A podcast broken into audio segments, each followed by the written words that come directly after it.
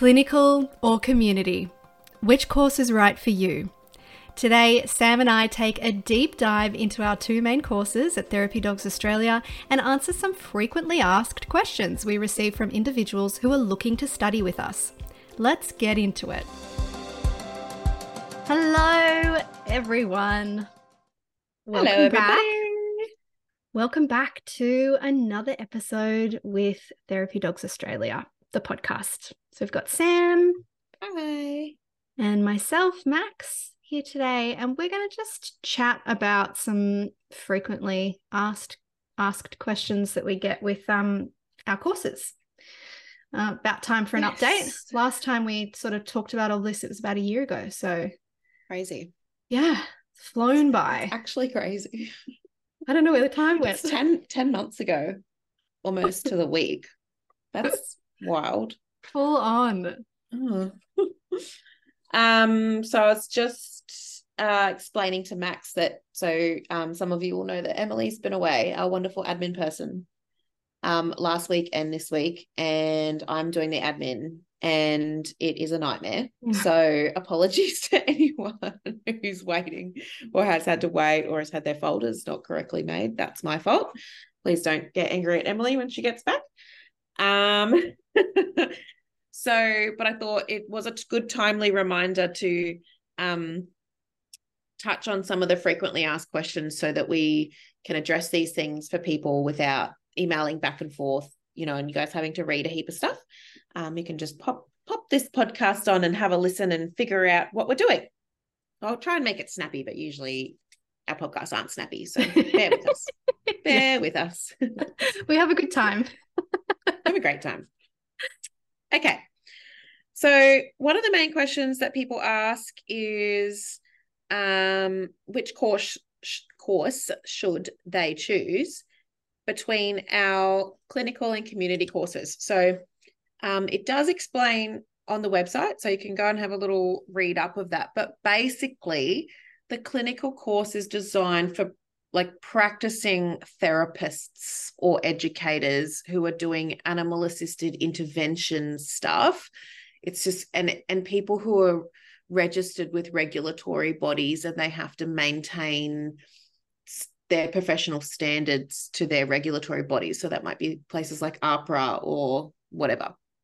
So it's, that course is designed, it's just a little bit more uh, intense and heavy on the regulation type stuff. Um, and also it's a little bit more, Um, we put a bit more focus on getting things to the, like your intervention design stuff and things like that. So it's an extra day, isn't it? It's an extra day. Um, so it costs more, but it's designed for practicing professionals. If you're doing the group course, then you need to have some clinical experience under your belt. So because the group courses have group workshop uh, discussions and stuff. So, um, and you're presenting your ideas in a group and things like that. So we don't, it's usually too advanced for people who are still studying um, and don't have the clinical working experience. So mm-hmm. if you're still doing your degree and you're not working in your field yet, it's probably not for you, because you'll, the feedback, this is feedback that we get. I can see that people get lost in the conversations, but the feedback that we get is also that at times people feel overwhelmed because they're having these discussions with people that have been clinicians for ten years, you know, mm-hmm. like, mm-hmm. so to get the most out of it, um, you should do the community course so that you're, you know, going to be um, talking with other people that are at the same career stage as you. We can make that decision generally on a case-by-case basis because people's path, career pathways are all different. So sometimes someone might be still doing their degree, but they've got ten years experience or whatever, working in whatever field. And so they, they, oh yeah, they studied later. Yeah. Or, like, yeah. yeah so upskilled. Got, yeah. Mm. yeah, yeah. So, um, you know, they might be a good fit for the clinical courses that are the group ones. If you really, um, so what I think what, probably what people don't really understand is the courses are the same. So the same content is delivered. Um, the community course is designed for people. It's designed to be inclusive of people who um, don't have a higher education um, and people who want to do visitation in the community and stuff. So like nursing home visits and stuff like that. So you might be an accountant and you want to take your dog to go and do nursing home visits. So you don't need to be a part of those discussions that we have in the clinical course. That's mm. like the difference. The other thing is um, all of our uh, like certificate and diploma educated career people. So they might be disability support workers, youth workers, whatever. Those guys go into the community course. I know that, that it's a tough line to draw because some people are probably like, oh, but I've got a diploma and, you know, I have all these skills as well, which I understand that. And we're willing to discuss it on a case-by-case basis. Um, however, there are times that people have gotten into the clinical course and have been completely overwhelmed with what's going on there. If you're really hell-bent on it, um, then do it self-paced, because then you get to spend that time one-on-one in your tuition instead of doing those workshops in the group. You can do it one-on-one and then we can tailor it to your exact situation. Mm, that's fantastic. Yeah. Yeah. I, I, yeah. And so, so that's same with students too. So if students or people that are still studying, if you want to do it and you're hell-bent on doing the clinical course, um, just do this, do the self-paced one. Um, it's going to be a lot. Is just tr- just trust me, okay? Like I know that it's a really hard, it sort of feels ex- exclusive, um, but it's not designed for that. It's designed to give every person who attends the most out of the courses. Do you know, it would actually save me slash make me a lot more money to combine them. It is a pain in the ass to have them separated. It, doing the yearly calendar is a nightmare. Yeah. It's a pain. Like I wish that we could just have everybody in the same stream. And for those who don't know, we used to do that. We used to just have everybody in together. Oh, I didn't know that. When did yeah. that stop? There was no clinical and community streams. It was just therapy dog and handler course. And it was a nightmare. It was a nightmare. So one of the things that would happen is someone would, in a group setting, someone would say something or make a comment because they don't know that that's not appropriate and a, a clinically appropriate thing to say. Mm, oh, that's tricky. Right. And so then you've got multiple clinicians with multiple years of experience and regulated re- regulated by multiple bodies and whatever, sitting there feeling like they have, it is actually an ethical thing and, you know, we've got to correct that comment or, but you know, whatever, but we're in a group setting. So then it was, I could see people, you know, get uncomfortable and I'm mm, like, oh, yeah. So then I have to correct it. Yeah. Oh yeah. No. In a group setting, because if I don't, all of those other professionals are going to be looking at me going, well, so she must think that's fine. Like, so yeah. she must think that that's acceptable. And it's like horrendous. Like, that's why we split them. This is back when we were doing face-to-face stuff, all face-to-face. That's why we split them, is because it's not fair on the person who doesn't, they're not regulated by the same bodies. They don't have the same rules. They don't know what the rules are. Why would they? Like, there's a totally different feel. Yeah, no experience. They yeah, don't know yeah. that. Like, you know, but as us all there in the, you know, this professional development space and these things happening, it is something that's got to be addressed. And then, you know, I could address it privately, but I have to be seen. Like, so when you're in group learning, as soon as a student says, makes a comment, the facilitator is in a position where they either need to correct the comment if it's incorrect or let it slide. But the problem with letting it slide is that the other people in the group are learning from that person's comment. Mm-hmm. So if someone says X Y Z and I'm thinking, no, it's A B C, but I don't say anything, other people in the group go, oh, it must be X Y Z because they said yeah. that. Yeah. So and Sam didn't say react. anything. Yeah. yeah. Yeah. Yeah. So it makes group group facilitated learning really tricky um, in that regard. And that's why I split it, is because I was like, this just keeps happening. Like, yeah.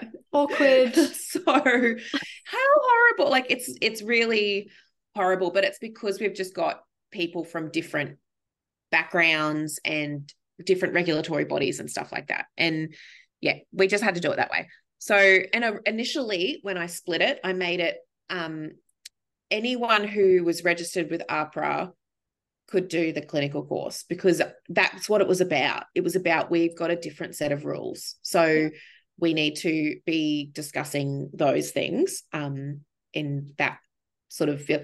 But um, there's a, a number of disciplines that aren't APRA registered, but sh- probably like should be, um, and no one has any control over that. Like APRA just does whatever. Um, so it was things like social workers, um, counsellors, um, and I think speechies still aren't as well. Oh, really? Oh, I didn't know that. I know. They were. What? Well, they weren't. So I don't know. I haven't looked to see yeah. if they are now, but they weren't.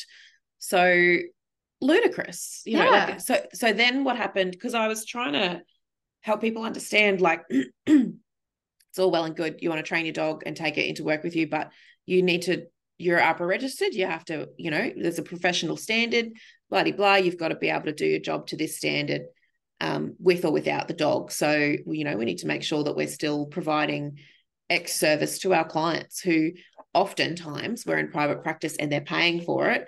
Um, but even if they're not, you've got an ethical obligation to offer the service at this standard. Mm. Um, and so if including a dog uh, impacts the standard, uh, you're in trouble. You're going to be in big trouble. So, yeah, we it's like a more serious sort of thing. Um, but, yeah, the regulation thing didn't work to split them. So I made it bachelor trained and above, uh, bachelor trained and higher. And yeah, anyone who's not bachelor trained goes into the community stream. It's not a perfect system. If someone knows a perfect system, please email me. Um, yeah, feel free to reach at, out. Just at me, man. Like, I've been trying to figure it out for years. So mm. if you could, yeah, hit me up and let me know the answer, that'd be great. Um, Sam, what if um, of- someone's studying and they're about to graduate? Where do they fit in? Would they still go community or would they do self-paced clinical? It depends, because some people are, you know, so they might be, for example, like a provisional psychologist. Let's, let's think about this, okay? They've done their psychology degree, four years, and they're in their second year of their provisional internship mm-hmm. or um, they're in a master's program. The master's student, I'm going to get in trouble for this, the master's student is going to have less practical experience mm. than the internship student. So they could still get lost in these. Like, it, so the master's student may never have worked in a workplace being a provisional psychologist, whereas the intern will have. They will mm. be working in a workplace, um, whereas the master's student probably be on placements and stuff like that. And, yes, I know that that's very legitimate. I also have offered placements in the past, and I know that it's very different um, having someone on placement versus having an employee. I've, I've got employees that are psychologists, are provisional psychologists, and I've done placements, paid and unpaid placements of, provision, of provisional psychs. So uh, I do know the difference, and there is a difference. So um, whether that's okay to say or not, don't know, but probably not. But anyway, so it depends on the individual, but some people are doing that sort of pathway stuff but they've already been doing like disability support work for three years. Or yeah, so they've they have already real been life. So it comes back ex- to that. Yeah. Yeah. Yeah. Yeah. Or yeah. like whatever workplaces they're in or whatever, it makes a difference as to how much like actual experience they've got. So, um, yeah, it just, it depends, which I know is really hard. I know that makes it hard, but if you're one of these people who's in that sort of gray area, let me know. But think of it this way. The community course is cheaper and it's like four days or four weeks compared to five days or five weeks.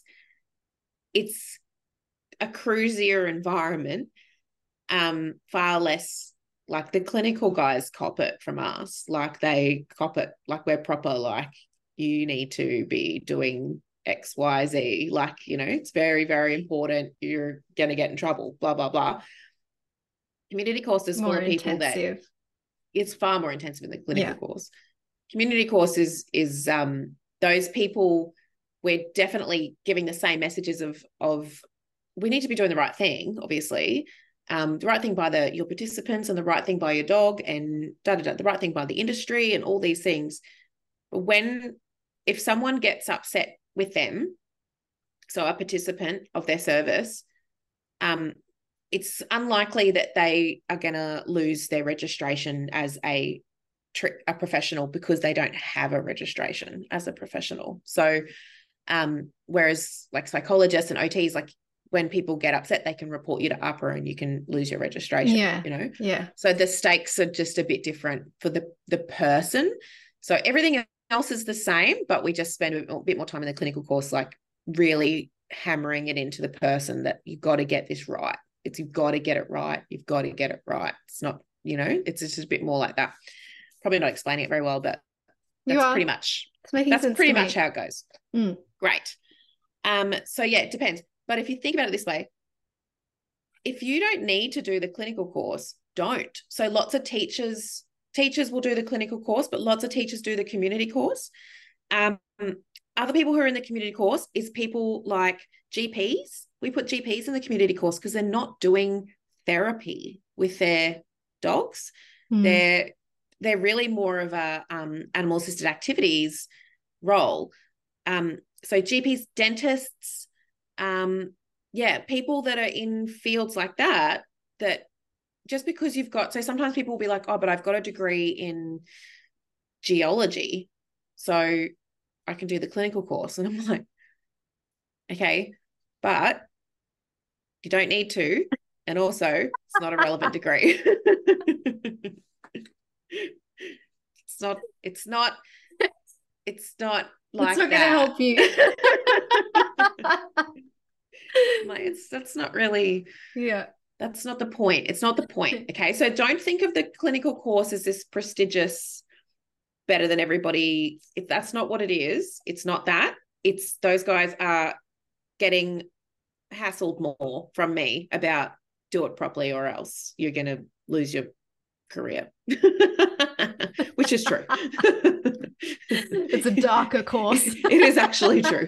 So, and those guys are talking about, you know, like they're practicing clinicians. So they're practicing O Ts, practicing speeches, practicing psychs. Like, you know, we're talking far more clinical content stuff that like, yeah, a lot of other professions, even though they're bachelor trained, um, even allied health bachelor trained stuff, like a podiatrist does not need to do the clinical course. They they can do, the community course is a fantastic course. It's the same. Mm, it's all the modules content. Are the same. It's exactly the same. There's just a little bit more like sort of clinical content in the clinical course, but the activities are the same. So you don't miss out on any of the activities. They're exactly the same. Um, but they just have different sort of different role play examples, different case study examples and stuff like that. Stuff that's going to be more relevant um, to the people that typically that do that course. Teachers do the community course all the time. Um, and like I said, like support workers and... Are there any differences um, when people graduate in terms of what they graduate with? It says on their certificate that they're either a clinical team or a community team, but mm-hmm. that doesn't mean anything. But it doesn't change. It's like how yeah. we give people a level. Yeah. yeah. the levels don't mean anything. We made them up. We're just like, we made up the community course and the clinical course. So it gives us, it actually just helps me. I could just not put any of that on anything, and I could just categorize you as those things, because it helps me understand where you're up to. Like when we look at your file, when you come back for your reassessments or whatever, and we can look at and go, oh yeah, that's right, that's, this person did this training, and yeah, when they did their graduation they got this level or whatever. Like, yeah, it's doesn't mean anything. That's because, and the reason it doesn't mean anything is because there's no regulatory body for therapy dog stuff yet. So there's no one to say you have to do the a clinical training to do X Y Z. Does that make sense? So like, mm-hmm. sometimes the dates for the community course suit people better, so they just do the community course and they don't, who cares? Like, it doesn't, really doesn't matter. If you are a clinician with, you know, years of experience and stuff, you'll enjoy the clinical course because that it's full of other clinicians the same. So lots of really cool discussions, like really cool stuff that goes down in the clinical course. Um, but that's like, the community course is like that. It's great as well. So, you know, don't stress. People get yeah, stressed. Not missing out. Not really missing out on anything. Um, you're going to have a better experience if you're placed um, in a course that suits you, and I'm happy to recommend that to people, but we I just wanted to talk about it on here so people could um have a think about it for themselves. But remember, so we do supervision, so sometimes um like the students and that, like they want to know, oh, but I want to do clinical training, but um I haven't finished my degree, so we'll do the community now, and then when you're finished I can catch you up on that in like two hours of supervision, you know, three hours of supervision, uh, which you're going to have to do anyway. So like we all have to, we have to do supervision anyway. So just do it on animal assisted stuff and you'll get caught up really fast because mm, it's mm. really not that different. That's awesome um, that, that that's there as, as an option. Yeah, yeah. And I think it's cheaper. Like if you're mm. thinking, oh, I'm just going to do the self-paced clinical course so that I can do the clinical course, it would be cheaper to do the group community course and then do some supervision like that, which would be individual, which would be better anyway. So, mm. you know, there's options, plenty of options. We try to make everything as accessible as possible. Um, but yeah, anyone who, anyone else who runs group trainings or things like that would understand that it's, it does help if we've got groups that work well together. If our participants are matched, um, you know, it does help the experience for the students. So that's why we try and do it. Like I said, it would be a lot easier if I could just yell at everybody about trying not to lose your job and career by doing stupid stuff the whole time. That's not really what happens, but yeah. In a perfect Amy, world. Amy runs most of the courses.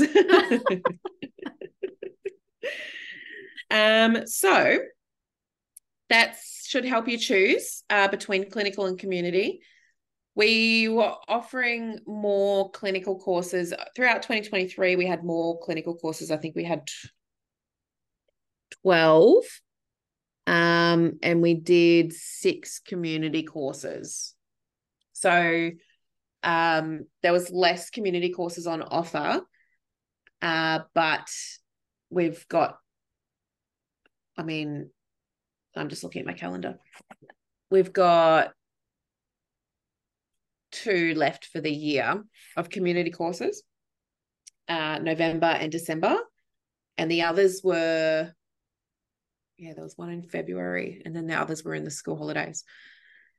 So I think there's enough, you know, there's enough there. And then the self-paced, that's ever so slightly different to the group mm-hmm. courses. Um. Well, both.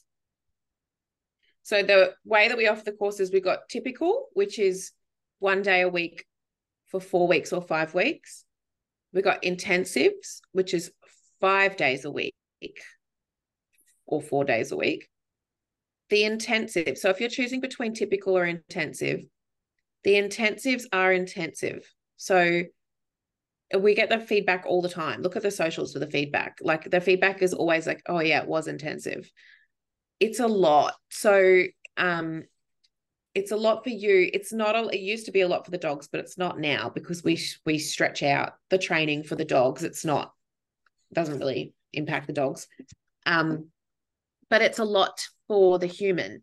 So I'm the kind of person that would do an intensive. Like I'm the kind of person that just wants to get something done. Mm. So that's why we still offer them.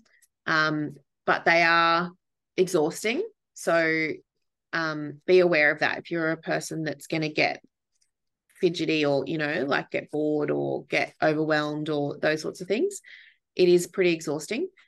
The typical I really like because um, I like the one day a week option for the students because they get a week to get their stuff done and think about things and, and ask questions. questions. It's, yeah, bring questions back to the next week. Um, that I think is my favorite delivery method because I think it, I think it's conducive to learning, you know? Um, yeah, I think, oh, I guess I probably still would like to attend one like that because it's online. If I had to drive somewhere five days for five weeks, I probably wouldn't want to do yeah. that. But anyway. Yeah. Um no one wants to drive anywhere if they don't have to. Surely not. I surely don't not. like it. I just want to be at my house. Hmm. Uh so the self-paced, that would be a nightmare for me. I think I've mentioned that before. That would be a nightmare. I would never get it done. I would never ever get it done. So I'm a, I'm a self-paced person. That oh, would be are my, you? my selection. Yeah. Nah. Yeah. No way. No, thank you. A lot of my life is self-paced, the parts that don't get done. I'm a deadlines kind of girl. I'm a, uh-oh, that's got to be done yesterday kind of girl. So I would not get the self-paced done. Um, but it's so popular. Far out. Everyone loves, everyone wants to do self-paced. I'm like, are you sure? Are you guys sure? Are you sure you're going to get any of this done? But they seem to be getting it done. So I guess it's a thing. I'm like, how are you guys doing this? Just by it's yourself? also it's also bite size in comparison to other courses, which is like you can you can really oh, yeah. yeah you, you could really get it done in five time. days if yeah. you yeah yeah you could the the way that the the modules are designed, each it's five modules for the clinical, four modules for the community. Easy easy get it done in five days. So. Um, which is what people have been doing this school holidays is they've been getting their content done and then having tuition. What I like about, so I am really enjoying facilitating the self-paced courses, even though as a student, I would hate it. As the facilitator, I'm enjoying it because it's five hours of one-on-one tuition. That's why it costs more is because we have to find five hours in our diaries to, for the is clinical. It, is it four and, for the community? Yeah. Yeah. Um, but it is so fun. I really enjoy it. It's an hour of just talking to this person and talking like all about their situation, all about everything they've learned from the, and everyone loves it. I can't wait to start getting the feedback forms back. It's going to be great. So people love it.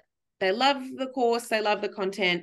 Um, they're working through it. They're training their dogs. It's great. Is that it's our really most popular great. study it method would, now? Yeah. Yeah. Yeah, we've discussed canning everything else because mm-hmm. it's bringing the numbers down in the group courses and I've got to pay staff to run the group courses um, without the numbers there. So we have discussed canning the group courses, but we're not going to do that for twenty twenty-four. Um, we'll keep that on the back burner because I really enjoy and people really enjoy, like I said, I would need to be in a group mm, course yeah. as a student. Accountability too. Yep, scheduled, log on at this time. You are meant to be here. Where are you? You know, like you need to hand this in. This we are doing. So you do your worksheets like you do them as a group and stuff like that. Like you need to get oh, this that's, done. That's now. fun, actually. I like It's so that. fun. Mm. Yeah. And so they we put them in little groups and breakout rooms and they discuss their stuff and you meet people and it's group learning. Like it's that's yeah, it's people love it. Um, but it's a time commitment and that time commitment is a financial commitment because it's time off work. So I think that's why people like the self-paced option because they can do it on Saturday, you know, or Sunday or whatever, nighttime or whatever they yeah, do. Yeah, they're not sacrificing yeah. work. Yeah. Yeah. Yeah. So I think we need to do, and the intensives people like because they can, it's on school holidays, so people can do them on the school holidays. So we get a lot of teachers in the intensives, um, and that works well for them. So we want to try and have as much on offer as possible, um, and for twenty twenty-four we will continue to do that. But far out, man, I spend a lot of time doing tuition now, like a lot of time doing it's tuition. It's only going to grow, I think, as well. Yeah, people Same. are enjoying that mm, popular delivery, whatever, method thing, mode, whatever. So, yeah, um, and I enjoy it too. So although sometimes I'll do like two or three clinical module two tuitions in a day, and I'm like, oh, I've had this conversation a few times today. But it's also handy, like if you're the second or third person, I'll be like, oh, do you know what? I spoke to someone else this morning and they had this idea, you know, they were talking about this. So it's fun. It is fun. I really enjoy going through the content one-on-one with people. I think that, yeah, it's cool to see what they're like. You can kind of hide a bit in the group until we check your worksheets later. Yes. Yeah. Yeah. You can kind of hide away a little bit, you know. So that's, you need to make a decision based off how you learn. So which uh, you choose, which course you choose. How do you best learn? Um, you know, be honest with yourself. Like I'm saying, like I, you know, self-paced would be great because then I could, you know, do it on the weekend, but I'm not going to do it on the weekend. I'm I'm not the type of person that's going to do that. So that would be lying to myself. If I was honest with myself, I would have to say I'll probably do the intensive. Mm. Honestly, that's probably what I would do. Uh, how do people book? How do people book the courses? So you can book online uh, via the online store, or if you need an invoice because a third party's paying, uh, you can just contact us and let us know what you're doing. There's an application form. Yeah, by email. Mm-hmm. Courses at therapy dog dot com dot a u or info at therapy dog dot com dot a u. The um, if yeah, if you need a third party invoice, you need to let us know. Uh, but I much prefer, like we do waste a lot of time on admin of people that say that they're booking courses and then they never pay for them. And we've already done mm-hmm. like quite a bit of admin. So I prefer people just book them online.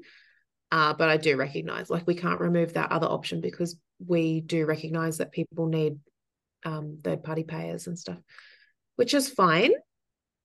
Um, if you're a tire kicker, just go and do that somewhere else because it really does, it costs us what's so a, much time kicker? And money. Um, people that aren't like they book into courses but they don't oh, they pay ghost. or a- attend. Yeah, yeah, it does cost us a lot of time with, you know, following people up and stuff like that. Um, yeah, oh yeah, yeah. Mm-hmm. But I know that's all just part of it, but it is very time consuming. Um, there's an application form on the website. Fill that in, that'll come to us. We um, will be in touch with you if we've got any concerns about the application form. Um, so, yeah, you're free to just go ahead and book online on the website. That's very easy to do it that way, and it secures your place as well because those are limited. Those places are limited on there. So um, there's like an inventory on the website. The other thing, so you've got to choose typical, intensive, or self-paced. You're going to choose clinical or community. People often ask, um, so what's involved in the course? So the delivery method is, there was no face-to-face delivery method anymore. We used to do it face-to-face. It was far more stressful for people and dogs, um, especially because we are jamming like a whole day worth of stuff. Your dog doesn't need to be sat around with you all day while we mm. teach you this stuff. So it's that's the kind of like the dog part that should be done in bite-sized chunks over months, not over five days with them sitting in a room with you. Um, we definitely find that this is a better fit for the dogs. The courses themselves are primarily theory. So it's your animal-assisted therapist theory training, and you can finish that course and get a certificate, even if you don't go ahead and assess your dog. So during the course, you might find, oh, this dog's not suitable, or um, something happens to the dog, or whatever.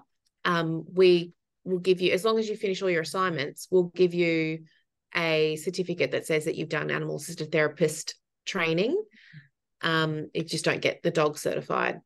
That's great, well. because that means mm. if someone comes back with another dog that is suitable, that's they don't exactly need to redo happens. the training. They yeah, just have that's to exactly what happens. Yeah, yeah, so they, cool. they just, like, I've got a few at the moment um, where something's happened to the dog, or the dog's not suitable, or whatever, um, and they've gone, oh, okay, I'm just going to get my certificate of completion because I'm getting a different dog and I'm going to bring that dog back, blah, blah, blah.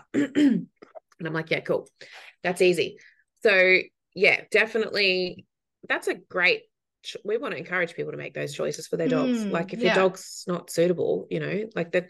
But the, the course is primarily the handler, the animal assisted therapist training. So um, when it's, yeah, delivered online, it's delivered with a combination of um, pre-recorded lectures.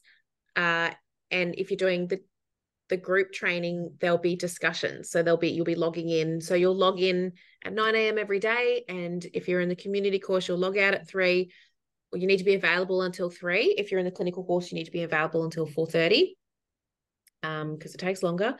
So sometimes it's shorter days because we might have um, smaller numbers in your group or whatever, uh, but it's not never longer than that. Um, so during that time, you'll get given, okay, so these are the this is the lecture to watch and this is the worksheet activity to complete. Sometimes you'll complete that worksheet while you're watching the lecture, and then you'll come back and um, share your ideas either in a large group or in a small group. Um, and sometimes it'll be, okay, so here's this content and now we're going to workshop these ideas as a group or a small group. So what that means is it's active P D because you're being assessed. So all those worksheets, particularly, um, they get marked. So they're either satisfactory or not satisfactory. So they don't get marked out of like A, B, C. That's not. It's not like that. That's but good. They do get. yeah, where they're there to um, make sure that you've understood what's presented in the information, uh, which makes it active P D. So that means that you can count a fair bit of active P D uh, for your industry, whatever you're in. The other thing is um, Amy and I are both board approved supervisor, like we're super, supervisor trained. So, uh, which, yeah, doesn't really matter for a lot of stuff. Mostly it's just matters for provisionals. But um, we... when you do your tu- tuition hours, particularly self-paced tuition hours, you'll be able to count all those hours of supervision as well, because we're primarily nice. mm, primarily discussing the clinical content of the course. Like there'll be some discussion. We'll help you with the dog as well, um, but it's primarily going to be about managing clients and all that sort of stuff. So yeah, it's a great, make, make sure you make note of the hours, you know, that you're doing and, and stuff like that, because you can count them um, and factor that into your P D budget as well, so um, that you're getting the most out of it. Um, when um when students re, like when they've done their course um, and they want to come back and say retrain a second dog, yeah, can they access those materials later on? Yeah. That's awesome. Yeah. So yeah. They can come and revisit and have a refresh in their brain and go, well, yeah, let's just, yeah, yeah, yeah. Yeah. Cool. Yeah. And I mean, we, we do supervision, we do group supervision every month, but we do supervision anyway. So like lots of people come back and, and book a little bit of supervision um, just to brush up on some stuff as well, which is, we're totally available for that. Um, and Ah, oh, secondary. I do secondary supervision for provisionals as well. So some provisionals have, you know, come along and done the course and then jumped on as secondary supervisor so that they can do some animal assisted supervision throughout their internship as well, because awesome. they have to they have to do a lot of supervision. So um yeah I don't even yeah know how many I've done that for over the years, but it's a few, hmm. which is great. Love it.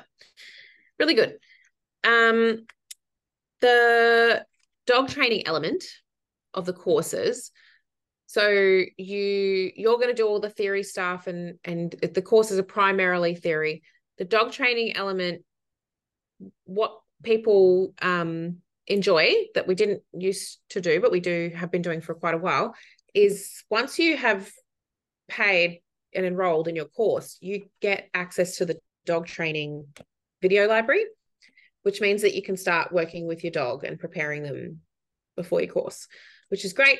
Uh, you can also continue preparing the dog. So we're going at the pace of the dog. So it doesn't matter. Whereas back in the day when it was all face-to-face, it used to be like day five, I hope you're going to graduate with your dog because you're driving back to New South Wales this afternoon. So whereas now we do it by video, so it doesn't matter. So it's so much less stressful for everybody involved, including me. Um, and we can just go at the pace of the dog, pace of the handler. But basically we've got a video library, and you're going to watch, there's all these instructional videos on how we get our dogs to do certain things. During the group courses, we you will record yourself doing two activities with your dog each week, approximately, um, of our training activities, and we watch them as a group. And so it takes about an hour and a half um, to get through everybody's videos, depending on how many people we've got in the group. But it's group learning for your dog training stuff as well. So That's we do so do that. Helpful. Yeah, it is really helpful. Yeah. Um, like we just had dog school on Monday night, and and more people had videos prepared, and like the other people that didn't have videos were like, oh, thanks for bringing videos, guys. It's like really handy. yeah. Yeah. Yeah. We'll talk about that. But um, the idea is that we're, get, we're helping you, we're giving you feedback on training the dogs along the way, but you can access that feedback before your course starts in dog school. So if you've got, I'll talk about what dog schools we've got in a moment, but you can be training your dog before your course starts, during the course, and after the course finishes, which you can do with the training library alone, or you can do with the training library plus dog school class, plus you can get individual tuition as well, which some people choose to do. It's more expensive, um, but some people choose to do that, which is available also if you just want a bit of extra help. That's fine. Um, so self-paced, guys, it's a really similar deal um, that they just have for their one hour of tuition that they do per module, uh, where we just, you know, make sure there's no gaps in learning and they've understood everything and they ask questions and they get to, you know, it's all about them. We watch their dog videos then as well. So we get, we give the feedback on how those activities are going with the dogs. Um, but there's no like stress or pressure. So when people finish their class, their groups, um, or their self-paced modules, we try and say like three months, get your assessments in, like your dog assessments in. But if you can't, like sometimes people's like houses flood and whatever, like just chaos. Life, man. Life, life is happens. Just chaos. Yeah. So we're not really hell bent on that, but I do believe that the longer you leave it, you probably won't do it. Um, so I think three months is really reasonable. And if I'd ask people to just send us an email if it gets to three months and they haven't done it, and let us know where they're up to, which is really just so that they can bring it back to their front of mind. You know, Check like in. I like I said, I'm a dead I'm a deadline girl, so I would never hand in my assessments ever. So I did a TAFE diploma when I straight out of high school, because I was too dumb to get into uni, unfortunately. I had to change my preferences because I didn't do any work in high school. Damn it. So then I had You're to go not alone. I did nothing in high school, um, but have fun. I had a great time. When I went to TAFE, I did a diploma of community welfare work, um, and I didn't do any of the assignments for the whole two years until the last like two weeks. Well, and then you handed all of them in in the dark. Oh yeah. My goodness, did you sleep? yeah, it's pulling all night. They weren't hard. Oh, they weren't hard. I should have just done them, but I was too busy having fun. Best two years of my life was when I was at TAFE. I had the best time. I went most of the time. I went, um, but I didn't do anything. I did learn some stuff, but not really. I enjoyed my placements, um, but yeah, I handed like I would have to say like eighty percent of the work in in the last two weeks. Because it was that a deadline. They, they just didn't enforce any deadline. Yeah, I could never do that. I'm like, I'm the one that hands in assignments early. What? Yeah, I just handed in my my latest assignment. It's due on Monday, and I've I handed it in yesterday. I was like, I'm just going to get that done. What? Feels so good. I'm like chasing that feeling of like not having to think about it. What? No. Opposite. No, no, no, no, no, no, no. What you do is you just live your life, and then you just live your life and do whatever you want, and then you find out about something that's got to be done immediately, and you just quickly get it done, and then you just you go back to living your life. Hmm. Oh, you should see all these post-it notes. I've got post-it notes up all over. I live my entire life off of post-it notes. Really? Because I remember and things and I and they just way. get stuck. Yeah, I get them. They're all stuck places, and I'm like, hmm. Hmm, do they all come off? No. Eventually, no. You see, you just collect. The other thing you'll see me writing. I keep books, and so I just write things down mm. like that have got to be done in the books. I've got multiple books up here. Multiple book. They're full.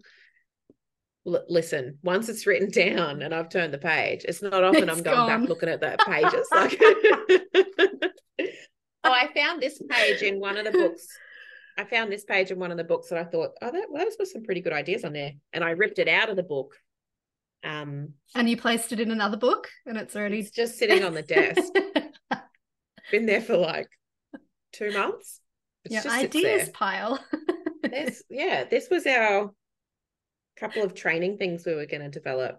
So you might need some sticky tape. That can be a giant yeah. post-it note on the wall. Just stick that up there. What's on the back? I know, that's fine. Mm. Yeah. So mm. each to their own. Yeah. Each to their own. Um, it's one of those, this is why I keep coming back to like trying to have these options available for people so that our learning opportunities are more inclusive. Um, and I try to remember these things. So, you know, like try to, and some, some of our students are like you, Max, like they get their stuff in so fast. I'm like, how's this person even got all this stuff done? Like what? uh, but they do, they just get this, they get right in there and get it done. And I'm like, yeah. good on them. Um, But yeah, so, but for those of us who aren't like that, um, you know, I think having a deadline's a good idea. Mm, so yeah, it does help. Definitely. It does help. When I was doing my N D T F course, I took off Wednesday mornings. I had to do that for like, must be nearly a year. And that was my dog training certificate time. Like I mm. had to do that. Otherwise there was no way, no way I was going to get it done. No way. And I wouldn't have, I wouldn't have, but they had deadlines. So I was okay, but mm, yes. Mm. So we're very aware. So if anyone's listening to this still, um, the, if you've got a different learning method than what we have already discussed, um, hit us up, let us know, because there are people that I have done some pretty different stuff for. Um, there's quite like a, like a, quite maybe a big handful mm. of people that I've done some really like we don't offer that kind of thing, but because that person um has needed that uh to get them over the line, then I you know will do X Y Z differently with them. So an example of that would be people that have handed in bits and pieces of things and I've given them feedback along the way and blah de blah, those kinds of things where yeah, we've spent a lot of time together and worked together on, yeah, getting things across the line because oh, the team can do really it. Nice. Yeah. mm. The team can do it. And actually I got an update from one um, last week where it was, we really worked together to get over the line. Um, and yeah, I got an update and it's very cute. Actually, I haven't sent it to you yet, Max. I'm going to put it on the socials. It's very, very cute. Aww. So yeah, very sweet. Um, so yeah, I'm keen on that. Um, keen to do that sort of stuff um, as much as we can. Um, people ask about how do we train the dogs. We do have a whole podcast on online dog training. Does it work? It's in season one and it is number... Mm-mm. Season one, episode six, twenty-fifth of October, twenty-two, um, where we talk to Heidi, who does online dog training as well. And um, yeah, if you're not sure, have a listen to that and think like, you know, you can talk to us about whether or not the, you know, how does online dog training actually work? Uh, you'll find that more and more dog trainers are offering online courses. Um, I'm seeing so them popping many up all the time. Popping up. Yeah. So many, so yeah. many popping up. Some genius must have just blazed a pathway, and I don't know, like, are you talking about yourself? No.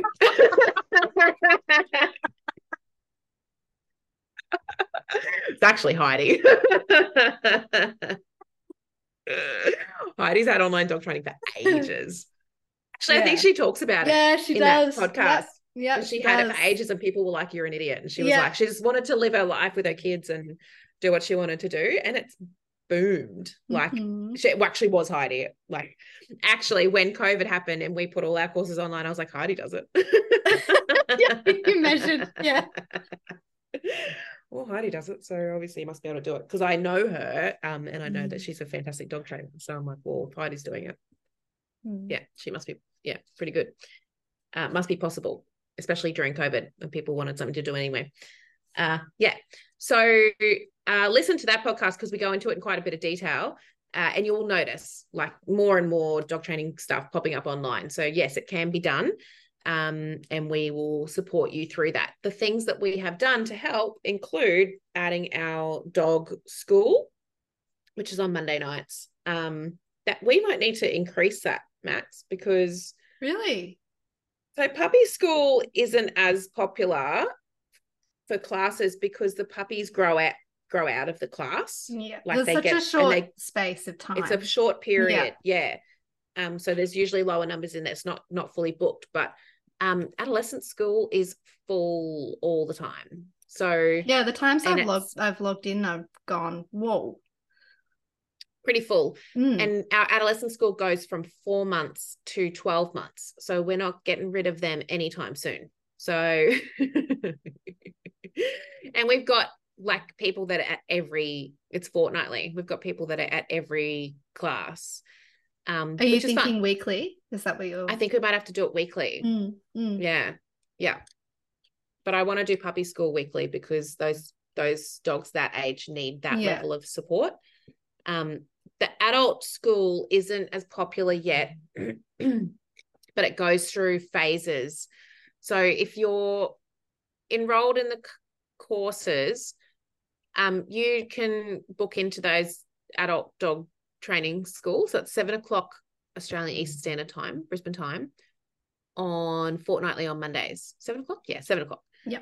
So um, what people are doing, so our self-paced guys, but also our group training guys, is they're enrolling for their courses, watching videos, practicing with their dogs, attending those classes. They do cost you twenty dollars, those ones, if you're an adult dog. Um, and, and then they are seeing other people's videos, but also getting feedback on their own videos. So people that are training the dog for the first time, but we've also got people that are doing their reassessments are coming back and jumping oh, on. Clever. And we're ha- very yeah, clever. Smart. Mm. Smart. Especially because they're not very popular yet. So you get a lot of time. I think it's yeah. Yeah. Sometimes it's sometimes you pay twenty dollars and I sit there with They've you for an you hour. For, and yeah, for the hour. Watch a lot of your assessment videos. Yeah. So which is great for you.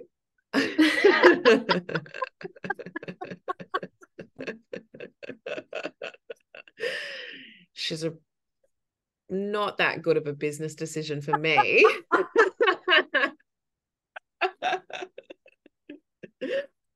Luckily, I enjoy it. So, um, it took me a while. I, have I talked about this in the podcast yet? It took me a while to get into the classes because Caitlin was doing them. Oh, uh, yeah, yeah. She yeah. selfishly had that baby.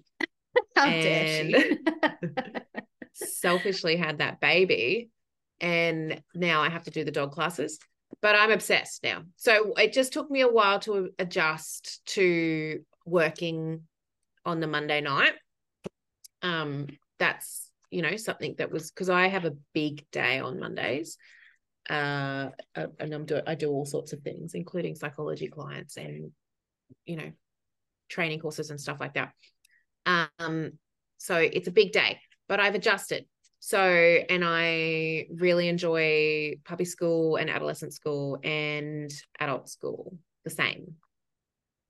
So, yeah, puppy school is funny because everybody's lives are being destroyed by a puppy. It is, hilarious. It is pretty funny. It it's is funny. Pretty funny. Yeah. They're like, they're, this is all the things that the puppy has done to me this week. And I'm like, yes, yes, they will. They will do those things. And it's making me not want a puppy.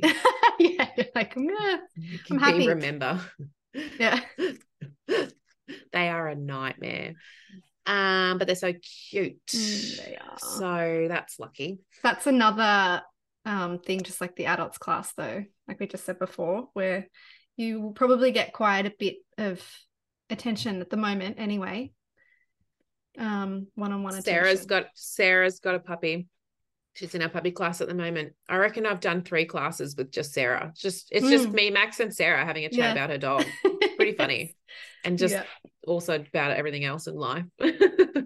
Yes. Just chatting, which is really cool. Yeah, it's a, it's a great time. time. Yeah, it's really cool. So, um, and those are free. So your puppy, if you are considering what course courses to do and you're just looking at our website and you're like, oh, my gosh, like what's going on here?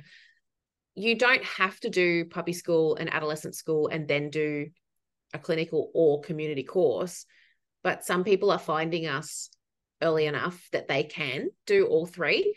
Um, there's a package for puppy and adolescent. So usually the puppy school is two hundred fifty dollars and you get, it's like a webinar. I can't remember how long it is.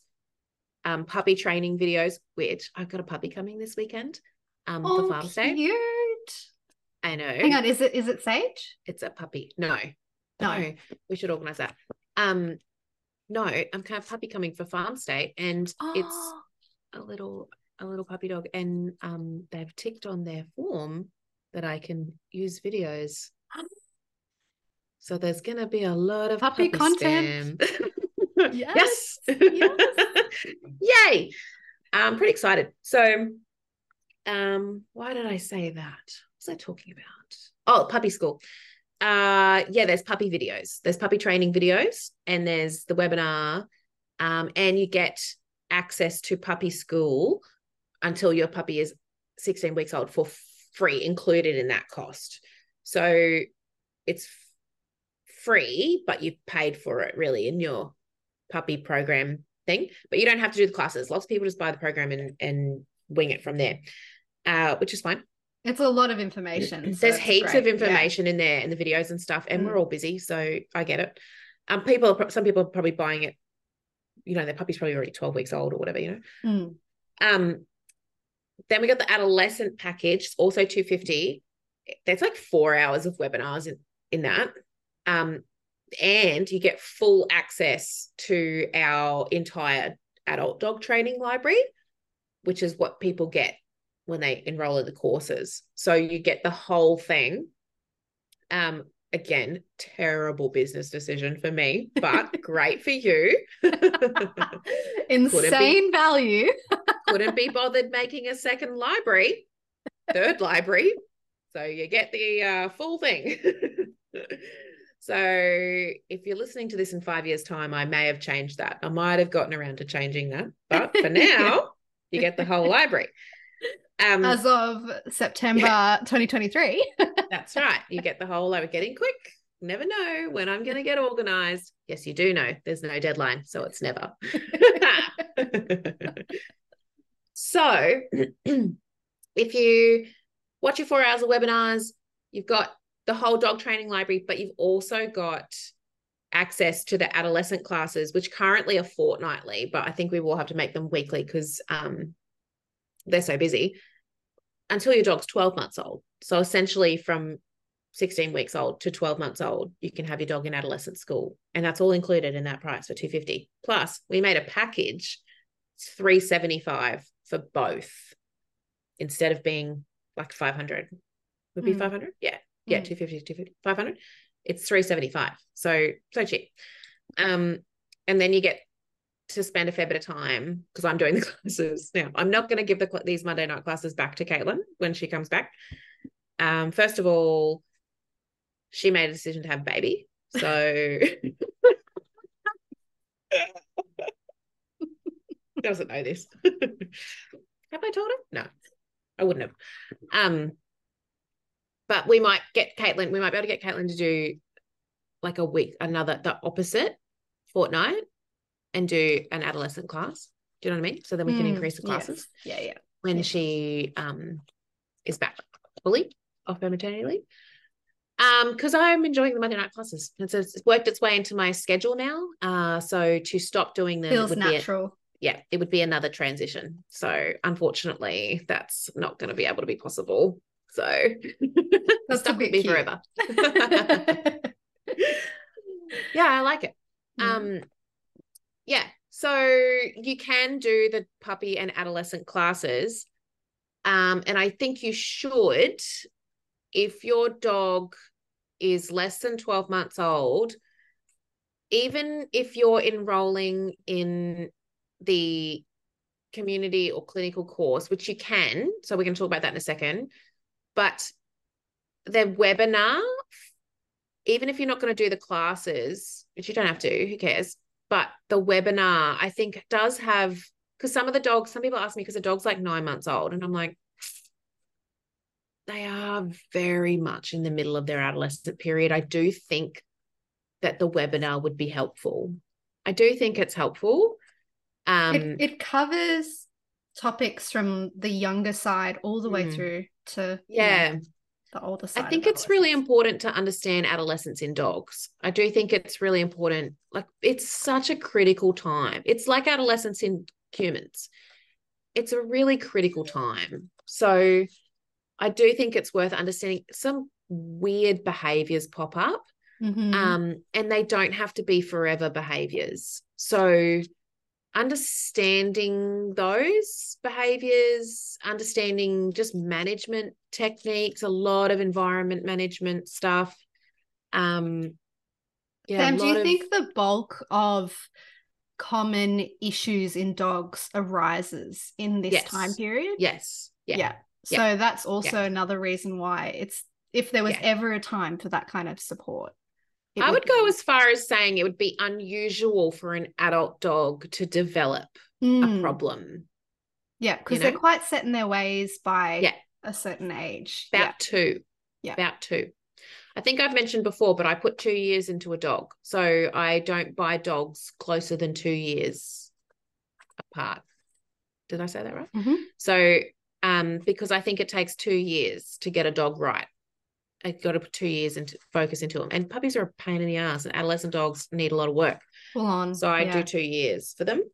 Um, so Nala's three, which means technically I could get another dog, but I do puppy school. So now obviously I'm never getting another puppy ever again. Which reminds me every week. I'm like, oh man. So much work. Let's hear it. Yeah. But I have got, but then I've got this puppy coming for farm stay. So who knows? Maybe I'll just, do you know what? I nearly I bought those goats we talked about. And what, where am I going to put them? I think they can jump every single fence. I think they can. Yeah. You probably need, I think they need to have sort of an enclosure with some roof. I feel like every time I've seen goats, they don't have a roof, but I've also heard that they can jump out of every single fence. Why? They climb everything. Maybe they, do they roam? I don't know anything about what do they eat? We're going, I think Nice. We're going to have a drought this year. Is it is it wise to get goats? But they're so know. cute. They're so cute. There's baby goats. You can buy baby goats off Gumtree. There's heaps on there. Bottle fed ones. They're very cute. What if I just got a couple of goats? What's the worst that could happen? I'm going to be fully supportive of this. My neighbours want goats. to go through their property and eat everything because it's a bush block and they, they're well, not allowed go. to clear it. There you so go. If they get out, they'll just go and visit Lisa and Phil. Got their job lined up already. And they could wear collars with like a little bell on it. And I would know where they are. I could put little trackers on them like the dogs. I'll get a little notification. Hey, the goats are out. Billy's gone Uh-oh. next door. Oh, no. Oh, dear. Hope the dingoes don't get them. See, what about the dingoes Ooh, as well? Yeah, actually, that might be your... Um, I could lock them in a stable at night time. Tricky point. But then I'd have to clean the stable every day. I lock the horses out of there so I don't have to clean it. They don't need it. It's for emergencies. It looks pretty. It's for hospitalization mm, of quarantine horses. It's not for daily. They just walk in there and poo and then walk out. I'm like, get out. Get out of here. That's their token visit. Yeah, literally. And their stable yard. I've got a yard and the stable. So I just walk in there and they, if you leave it open, they it's full of poo. I'm like, why walk in here to poo? They just want some privacy. What are you doing? Mm. Anyway, forgot what we're talking about. Um, so you don't have to do you don't have to do all that stuff. You can just book in for the community community or clinical courses, especially if you're a bit of a dog nerd. You're a bit savvy. Don't don't worry about that other stuff um, unless you're interested. You know, like. I don't know if I'd get around to watching four hours of webinars, but um, yeah, you probably want to break it up. Yeah, for sure.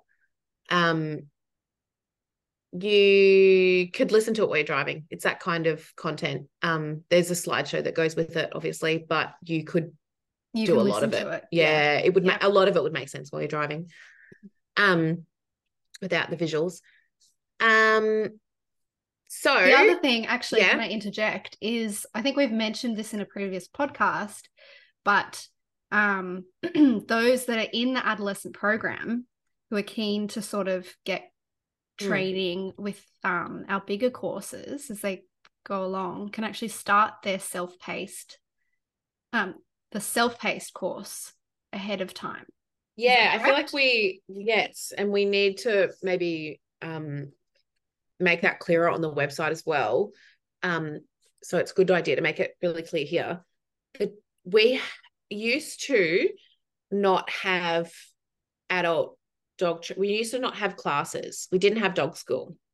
So we didn't have a way to support you with your dog training outside of the five days we would spend with you in your course, apart from one-on-one tuition, which is expensive. So it was a lot more important that the dogs were at least nine months old bef- to do the courses. Um, we can't graduate a therapy dog until they're twelve months old. That's irresponsible. Um, they're just babies, you know. So we don't want dogs less than twelve months working as therapy dogs. Um, so, you know, like we're seeing puppies in schools and stuff. It's a great way to accidentally flood your dog.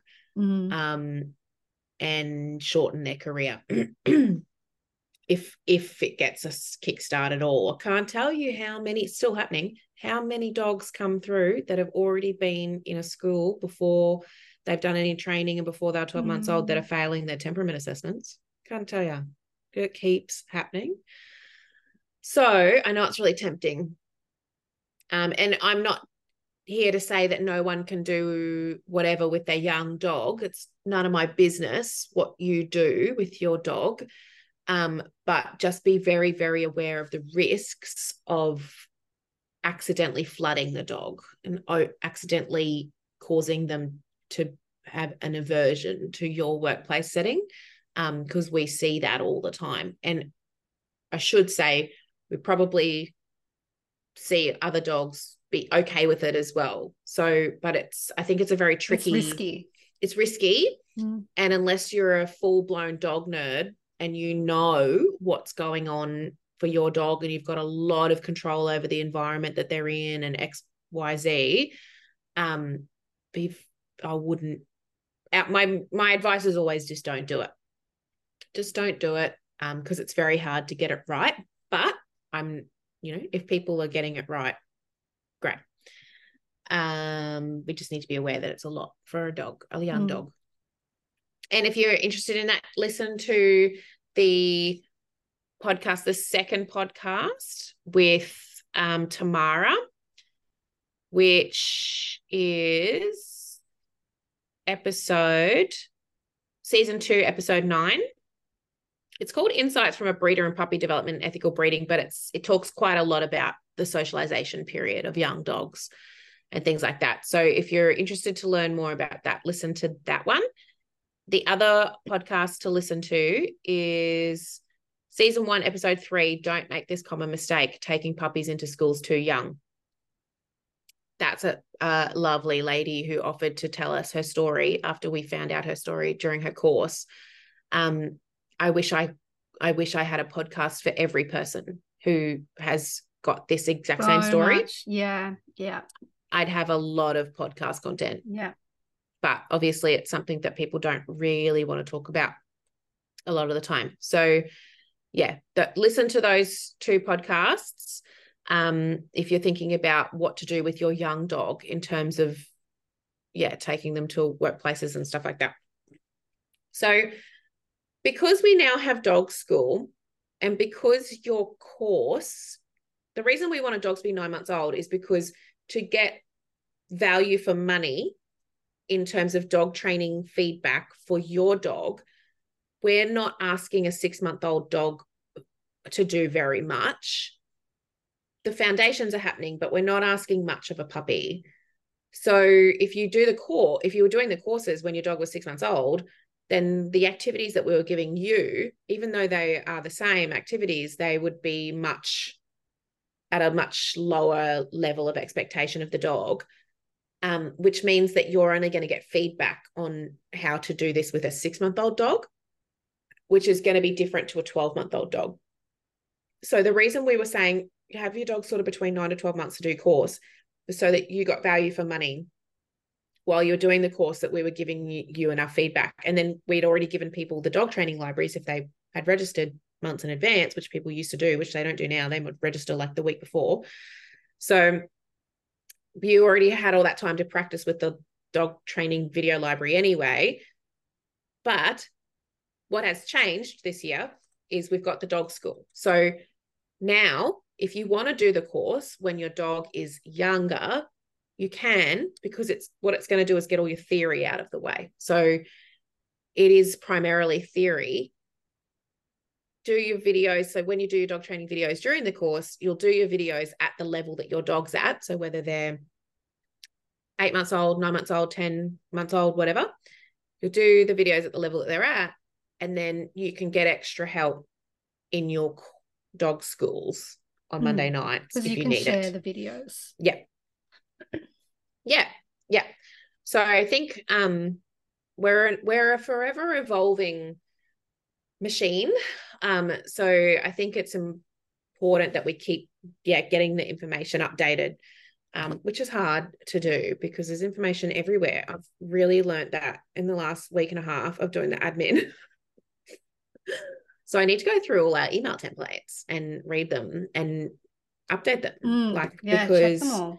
We change stuff all the time to make it better. Like even so, the self-paced tuition booking, I've made a Google calendar. I figured out how to make a Google ca- Google calendar, and it puts stuff on the website. You can't book it on there. Putting online booking on the website's a nightmare. Oh. So it is a nightmare. For I would have to physically go in and update our diaries, but your diary has to be the same every week. I just can't do it, like because I fit people in around my psychology client yeah. cancellations and reschedules and stuff. Nightmare. So what we have done is, for tuition times for the self-paced guys with myself, Amy and Caitlin, they're in this Google calendar, and it is a bit of a muck around, but you can go on the members page, the members only page, view the times that are available. Then you have to email courses at to secure your times. Um, but it does save emailing backwards and forwards fifty thousand times with Emily to go, is there any Tuesdays coming mm. up? You know, mm. it's at mm. least you can look at the a calendar. Simpler. Hopefully one day our email hosting thingy has a better option available, but it doesn't right now. So, or I don't know how to use it, which is probably more so the case, but whatever. That's what we've got for now. But how's how I've updated that? That's like maybe in the last couple of weeks I figured out how to do that. But the email doesn't, the email tape template doesn't say that. So I'm like, to people, I'm like, oh yeah, just look on the website. And they're like, oh, I didn't know about that. And I'm like, oh, that's because I didn't tell you. Oh yes. Yes. No, I didn't tell anybody. It's a secret. So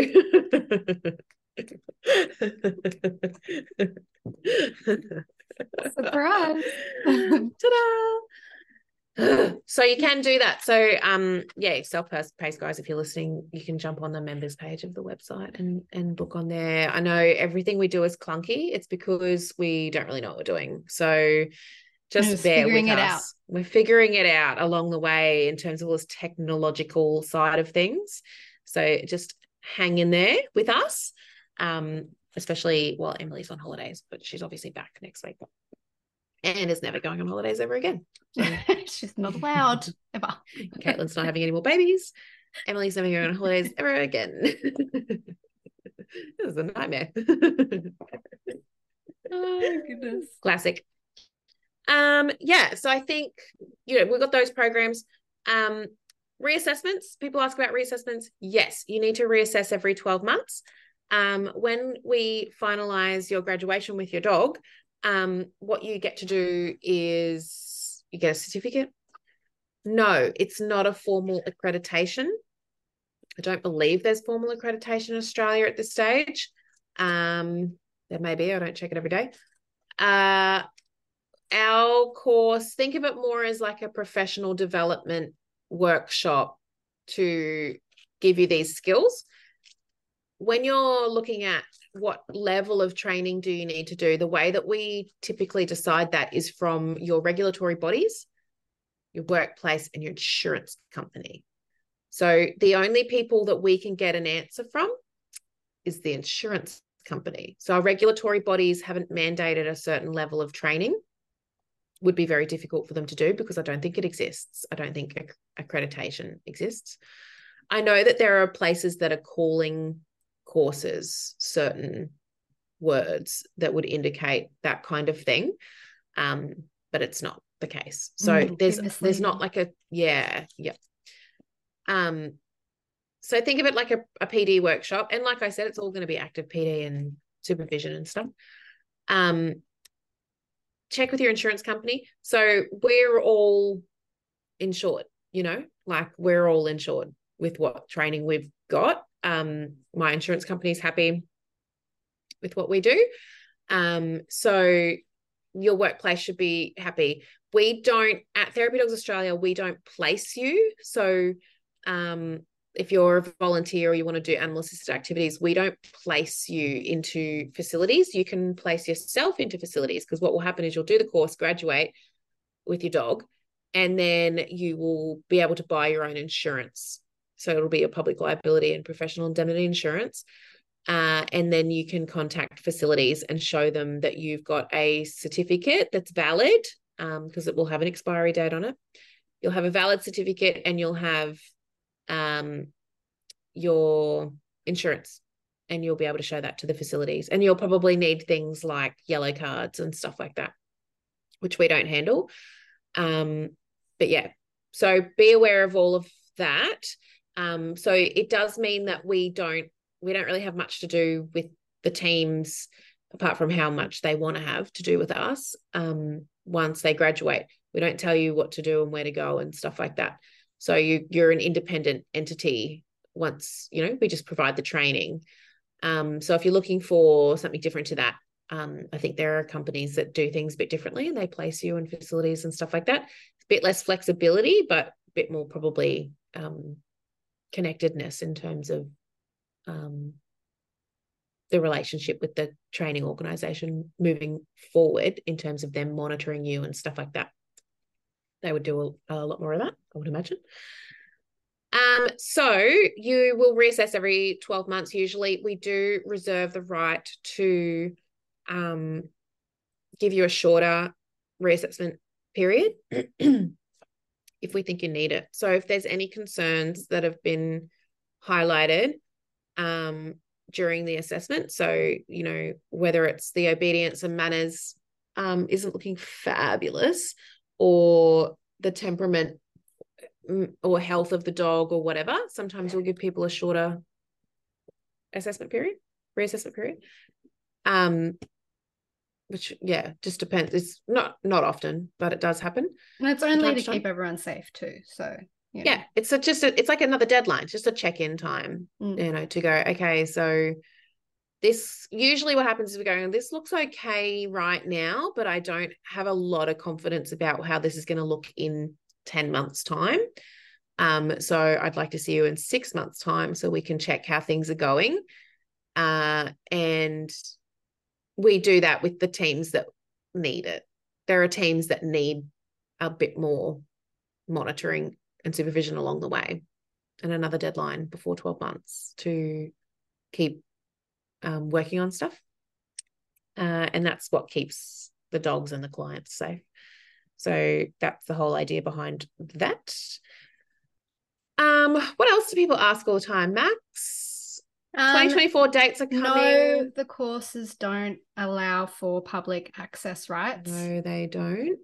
That's for assistance, specific assistance dogs, not even all yes. assistance dogs. Mm. That's a that's a very frequent question. Yeah. No, we won't train facility dogs. So I won't train a dog that belongs to a school um, or something like that. I've seen it go badly uh, in the past, and I'm not going to be a part of it. So um, we don't train assistance dogs and we don't train facility dogs. Um, the dogs that we train need to be working with their owner. Uh, generally speaking, we'll accept a, a secondary sort of handler if they've got a very good relationship with the dog. We've seen facility dogs be handed around, and it has had a very detrimental impact on the dog, um, and there's nothing we can do about that. So because we're not a regulatory body, um, we can't tell people what to do, uh, and so I've just made the decision that we're not going to be a part of the facility dog thing because I've seen it go so poorly for the dogs. Um, we also get um, I, I've had quite a few D Ms from people asking about if they have an assistance dog for one of their kids and they still want to train the dog up to be a therapy dog as well. That's also My, not I do get asked that question all the time. And yeah, like Max said, no. The answer for me is no. The reason for that is because being an assistance dog is a big job for a dog. So if your job as a dog is to assist a human being with a disability, Um, whether you're alerting to diabetic highs or lows or seizures or providing deep pressure therapy when someone's having an anxiety attack, panic attack, um, you might be tethered to a young child to stop them from running away. Uh, whatever it is that your job is as the assistance dog, it's a big job, and it's usually more than a couple of hours a day. Uh, the dog's supposed to be typically with the person that they're assisting, like a lot. Full so time. Yeah, pretty much I'd have to say it would be full time. I know kids go to school and can't take their dogs, but um, a lot of the time. So the dogs are working pretty hard as an assistance dog. So reason number one, why would we give that dog a second job to do when they've already got such a big job to do? And it's, you know, that if someone's got an assistance dog, supposed to be the case that they really, really need that dog and they couldn't do what they need to do in their day-to-day life without the dog. Um, so I don't know why we would give that dog another job. It's already working very hard. Uh, the other thing is um, assistance dogs are trained to focus on their handler or the person they're assisting and ignore everything else. This might come as a surprise, but we actually teach therapy dogs to do the exact opposite of that. So to my mind, I don't think it's fair that we ask the dog to know that sometimes they have to ignore everyone mm. um, and, you know, not engage in their environment. But sometimes they, we want them to initiate interactions with everybody in their environment. I don't. That'd be so confusing. Surely that would be so confusing. Surely. And just very exhausting, very draining. Like, you know, how, that's a how's lot the dog to juggle? How's the dog know? You know, yeah. like, yeah. Hey? Yeah. So um, it's just a no from me. You might find someone else that will do it. Um, and that's, that's got to be a decision that they make um, about that. And a decision that you as the dog owner makes about how often are you working this dog, you know, if their job is to be an assistance dog to someone, um, that's pretty much a full-time job. So what else are you asking this dog to do? What other buckets does this dog need to fill? And you'll end up with a very cooked dog. How are you filling the dog's bucket mm. um, to replace, replenish everything that the dog is giving of itself? You know, I just think, oh, that's a lot. It's a lot. So the answer to that is no. Um, what else do people ask us? Uh, let me just have a look. We're not doing going back to face-to-face training. We would have to buy a facility, um, and we would only be able to help local teams. So mm. what are know, we looking for in a therapy dog? We are looking for dogs that are happy, confident, like meeting new people. I'm not a fan of dogs that need time to warm up. Um, the reason for that is because I describe that as like giving an introverted human an extrovert's job. Um, and I think if your dog takes time to warm up to people every time they meet people, uh, that that's a lot of times that the dog is having to work through that level of discomfort each day that they are being a therapy dog. And I don't think that that's wise um, on the dog. We do find some dogs, um, you know, like once they habituate to their workplace, uh, so if they go to the same workplace all the time, that they aren't like that. You know, it might just be if you take them somewhere new. So we do, we are aware of that for temperament um, assessments. Uh, so make sure that you let us know if that's the case with your dog, um, where they might be a bit different, but once they've gotten used to the place.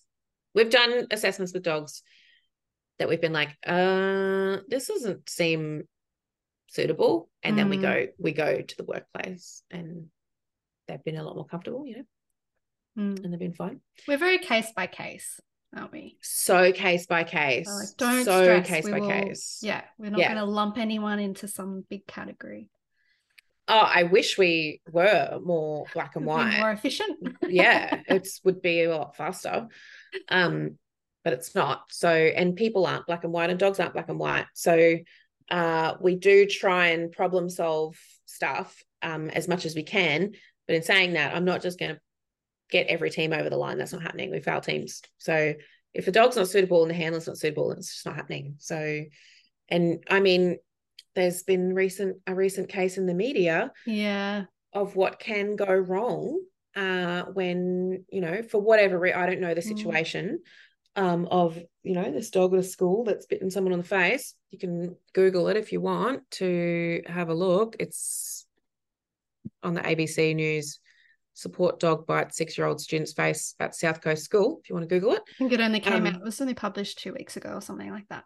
Wasn't I don't know any more than what's in the article. I don't know the team. I don't know the dog. I don't know the story. Um, but things can go wrong. So, you know, it is very important that every therapy dog training place has got um, standards around what we need to see from the dogs in terms of their temperament, their personality, and what we need to see from the handlers in terms of their dog skills, those hard skills where they, you know, actually, can you handle this dog? Do you understand this dog? Can you read this dog's body language? You know, can you support this dog? And can you do that while also doing your job? Because it's pretty hard to do. Every every podcast that we had a guest on, they've said that. They've said it's hard mm-hmm. um, to do your job and handle a dog at the same time. So, and that's not something that gets discussed enough, I feel. So it is tricky. And if we don't think that you're ready to handle your dog and the job at the same time, but there's potential there, we may pass you as a learner team, which means that you get to do on-the-job practice. Um. but sometimes teams, the dog's not suitable. So we just, it's just not suitable. It doesn't matter how many times we assess the dog, the dog's just not suitable. We've had dogs like that with that we've assessed multiple times and they're not suitable. So um, for the welfare of the dog and for the outcomes of the clients that they have access with, those dogs don't graduate as therapy dogs. It's not suitable for them. So uh, we do have to make that call. It is the best thing for your dog, and you can get as upset with me as you like. Um, but at the end of the day, if I've said I've got some concerns about this dog, uh, I don't think it's suitable, and then it bites someone, you know, I, I, um, I need, I need for people to know that I'm not failing teams because I think it's fun or funny. Mm, it's actually it's very, fun. very annoying to, for me to have to do. It is a nightmare for me to fail a team. It is a nightmare. It is so much admin, so much time. It's outrageous. And then I've got to handle usually, um, yeah, a training plan as well. I've got to speak to the dog trainer that did the assessment, come up with a plan, et cetera, et cetera, et cetera, which is a lot of work, and we don't get paid for that. That's not billed to you. We don't go, here, here's your, we should do that actually. If you want us to help you get through, it's going to be another five hundred dollars of my time. Mm, at least. We don't do that. But if you're listening mm. to this in five years' time, maybe I am doing that. Um, but we don't do that now. We just try and help people, but it's a nightmare. So I'm not just passing people for fun. I'm failing people for fun. It's because there's work to be done. So keep that in mind. We don't fail a lot of teams. I think um, teams probably don't assess if they, I think that by the time they finish their course, they know enough. Oh yeah. They make that decision. Yeah. Yeah. Which is yeah. what you want. That's what yes. we actually want. So they should yeah. make that yeah. assessment for themselves. That's the whole idea behind the course, is that we've given people enough information to make good decisions. That's why people come back and say, I'm not doing it with this dog, but I'm getting a different dog, and can I have a um, graduation certificate thingy and stuff like that. Mm. It's good. It's good. That's what we want. We want that. Make good decisions. Be equipped with the information to help you make good decisions. Oh, yeah. Yeah. Yes. All right. I think we'll probably wrap it up there. For anyone that's still listening, thank you so much for, yeah, for tuning in. Um, yeah. Thanks, Sam. No worries. I hope we've answered some questions. Um, if you've gone, if it happens to be twelve months from this date, um, maybe just check in with us, because we may have evolved even further. We'll probably be doing another one, yeah. Yeah, with um some of our programs and stuff like that. But it is September twenty twenty-three right now. So, um, yeah, this information should be relevant for twenty twenty-four. Um, but if you're not sure, just email us. And, yeah, happy to talk to you. Thanks, Sam. Okay. Bye, everyone. Bye. Thanks for listening to the podcast. If you're interested in studying with Therapy Dogs Australia, or you have a few more questions before deciding, please get in touch with us by emailing courses at therapy dog dot com dot a u or visiting our website at w w w dot therapy dog dot com dot a u for more information and F A Qs.